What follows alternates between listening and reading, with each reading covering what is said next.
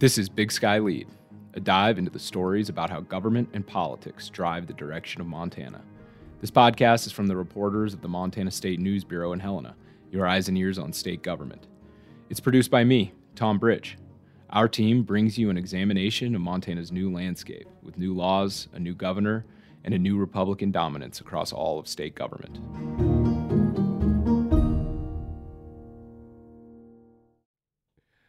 In the last few months, we've seen employees at Montana State Hospital try to raise the alarm about the conditions at the facility in Warm Springs. It's the only state-run psychiatric hospital in Montana, and according to the state, it's a it's a mere. In the last few months, we've seen employees at Montana State Hospital try to raise the alarm about the conditions at the facility in Warm Springs. It's the only state run psychiatric hospital in Montana, and according to the state, is amid a serious staffing shortage this week, we got a hold of an inspection report that lays out how those conditions have affected patients, and in some cases, how violations of federal health rules have had fatal consequences. Seaborn Larson of the Montana State News Bureau is here with me today to um, tell us what's in this report uh, and uh, some of the reporting he's done uh, about the state hospital in, in recent weeks. So, what's in the report, Seaborn? Yeah, this report is definitely um, kind of a shift in our reporting over the last couple months from, you know, the the complaints we've heard from employees about kind of the working conditions and unresponsive administration out at Warm Springs to now what those conditions have meant um, for the facility's patients. And I'd like to start with um, a woman named Kathy, Kathy Taves. She was living in Wolf Point with her husband back in January 2021 when she suffered a stroke at age 73. The way Roy Taves, her husband, described it to me is that um, you know her needs after that after that stroke quickly outpaced the care that was available at hospitals in their area up on the High Line. The hospital in Wolf Point couldn't really provide much more than um, kind of emergency care after that stroke. And so she went to a hospital in Glendive where she spent a few months before providers there kind of decided to send her to St. Peter's here in Helena, where they have a ger- geriatric behavioral health unit. but even there, the, um, the, hospital had essentially made a determination that um, her needs required uh, more than they were able to provide. So, uh, with the judge's order, um, she was sent to Warm Springs. And so, Kathy arrived at the state hospital back in August with um, a bunch of diagnoses, uh, including dementia, anxiety, uh, diabetes, and so um, you know she'd actually also experienced a lot of uh, falls in the months leading up to her transfer to Warm Springs. But the hospital, according to this report we got, had never implemented a plan to actually prevent those falls. So the f- report focuses in on a two month period starting in early December when um, Kathy began suffering falls and doing so with kind of a higher and higher frequency you know, sometimes Kathy would fall getting in and out of bed, and sometimes she would lose her balance when she was trying to go to the bathroom. Um, other times she just lost control and she's trying to navigate around the facility uh, in her walker. So, as Kathy continues to fall, um, does any of the state hospital staff ever intervene? Never in a meaningful way. In fact, in late December, uh, they took Kathy off this one-to-one supervision, um, meaning there would have been a, a, hospital staffer with her at all times. Each time she would fall, hospital staff would fill out these risk assessments, and as these falls continue, uh, these risk fall assessments kind of keep assigning her different fall risks from low to high and then um, low again, but never really um, including any reasoning for why an increase of falls didn't correlate to a higher fall risk each time. Hmm. The you know, according to this report, the facility saw about 41 falls essentially over the month of January, and Kathy accounted for 10 of those falls in that time. Wow. And her falls didn't always result in injury, but occasionally they did cause a few injuries to her arms and head. So, um, you know, during this time, Roy, Kathy's husband again, said she'd called him on occasion uh, during her stay there, and in January had talked about um, wanting to leave the facility and go to a nursing home. Uh, the inspection report that we got shows she had said something about that to a behavioral health care planner, who responded that they might be able to set up a plan for that move. So, uh, did Kathy get out of the, ho- the state hospital then? No. On January 27th, she's in a wheelchair because things were not going well with that walker. But on that afternoon, hospital staff had heard her fall from her wheelchair and found there had been a blanket wrapped around kind of the axle or around the wheel. Mm. Um, hospital staff noted that she was bleeding from her nose and soon her head and face are swelling up. But they look at her, um, kind of decide that you know she's okay, and they um, just decide to kind of keep an eye on her. But um, it was about two hours later. Uh, nurses are responding to Kathy's room, and she's complaining of head pain and becomes unresponsive. So there's some commotion about trying to find a doctor. Uh, remember, the hospital right now is very, very short staffed. And so, you know, eventually she's transported to a hospital in another town nearby. But that's about um, a little more than an hour after she had become unresponsive. Wow. Her family got to be with her for a few days, but she ultimately died on January 30th. Wow.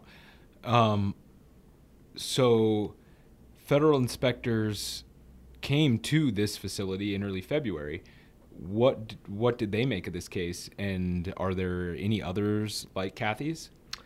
You know, these inspectors from the Centers for Medicare and Medicaid Services, that's the um, federal agency that requires uh, facilities like the state hospital to be in compliance of federal health rules uh, in order to receive that federal funding, those federal reimbursement um, payments for uh, certain medical health needs. Um, so they looked at five patients' fall reports, and there's about 30 um, patients on the Spratt unit where geriatric patients are held. So it's a really conservative snap, snapshot at where the situation at, is at in terms of uh, you know falls at the state hospital. Of those five, they found one patient had been hospitalized with injuries related to a fall, and uh, found out that Kathy had suffered many, many falls before that last one um, hmm. claimed her life. So, inspectors note in their report that Kathy's death could have been prevented if the hospital had implemented a plan to prevent her from falling and had kept her on that one to one supervision.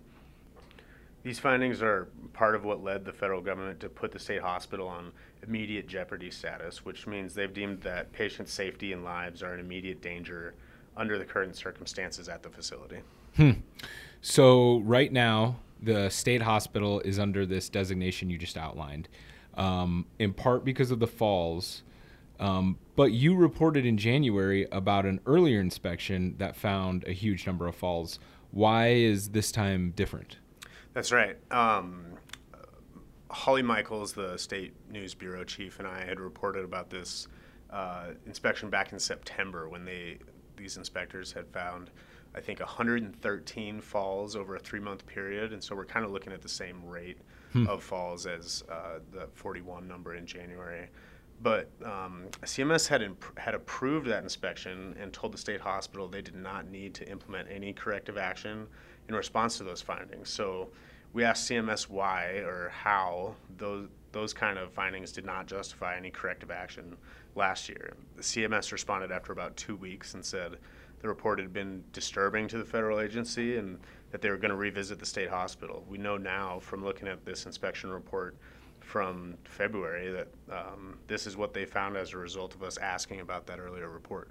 Oh, okay. So has CMS explained how it approved that earlier report?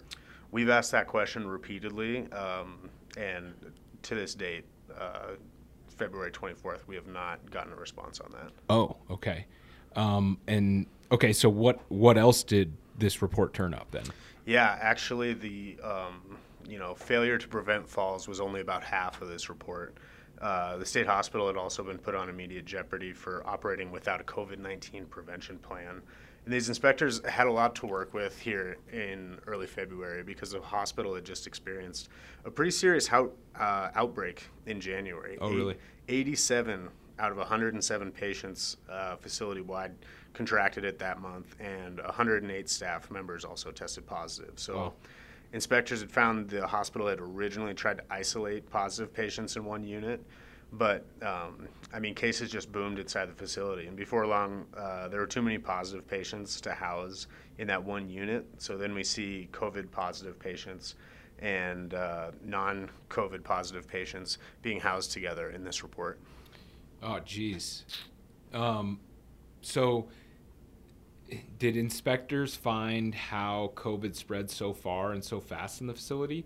Um, even though it sounds like the hospital tried to isolate COVID patients? Yeah, and um, I don't think it's expressly said in the report, but I mean, there's two things to remember here. You know, in January, Montana was seeing um, new COVID 19 cases just blowing through the roof. Right. Uh, Omicron variant, which has been the most uh, contagious variant we've seen of COVID 19 yet, um, was really driving that. Uh, those cases around the state, and so it kind of tracks that eventually um, an employee would have uh, carried it into the facility. And we see in the report that um, an employee tested positive before any patient um, during that outbreak. Oh, really?